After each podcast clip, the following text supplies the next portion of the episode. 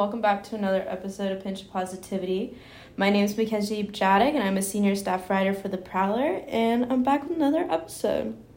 So, uh, this week is, I'm kind of, besides having my AP final exam and my um, phlebotomy certification exam, everything, I think the next two weeks are going to be kind of chill besides studying for those because I finished my English project I finished my all my papers. Like everything is just gonna be smooth and just hopefully studying for those two final things, and I'll be good and be done. And so that's exciting. I'm looking forward to that.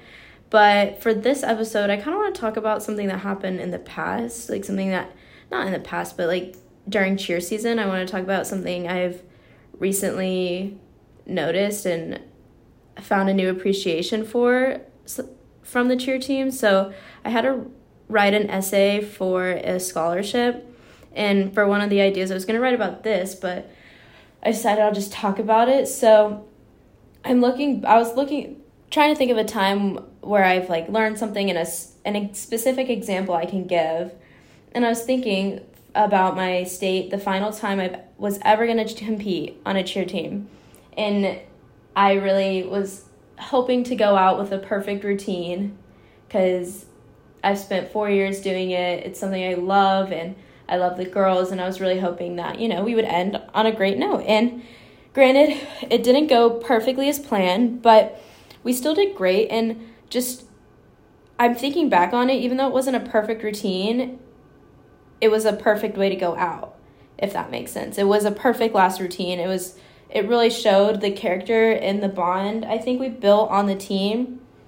And I really think it showed on the floor, if that makes sense. So in the beginning of the routine, we had a stunt almost fall, and the girls on that team they fought for it, they kept it up, and then we had another girl towards the end of the routine. She busted her tumbling, and she just recently had her ACL t- surgery and stuff, and she worked super hard to get back for the team, and she fell, and the whole team thought she tore ACL. We all froze up, but she got up and continued working for and finished out the routine for for her seniors, for her teammates, and it's just something I've learned to really um, value on a team now.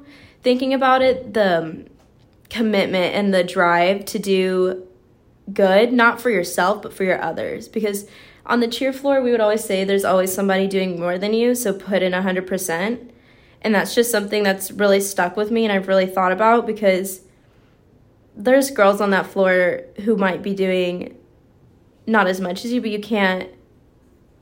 I don't know. It's hard to think about, but there's always just a way to do more and to, but not in a certain way. You don't have to always be the person doing the most stunting or tumbling, like most encouraging and all this stuff. And so I think it really showed on the state floor when those girls fought for that stunt. It just and she got up from her tumbling. It just really showed how we can keep our composure and we can really fight for each other. And I really have learned thinking about what I'm going to write my essay about. I was like, wow, that is just a great thing to have in, on a team. And it doesn't matter that we didn't hit our routine or anything. It just matters that those girls fought for the to the end.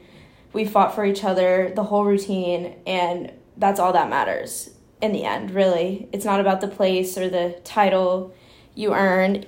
It's always fun and great, but it's really about did you do your best on the floor? And I know every single one of those girls did their best for each other selflessly. So that's just my advice. But just because I'm in a different sport now, I just see the differences. And that's something I've learned to really appreciate about the cheer team. So I'm just going to learn also to enjoy my last few weeks of school, and I'll be back with another episode. And if you want more Prowler news, listen, go to theprowlernews.org or follow us on social media at SMHS The Prowler. Bye.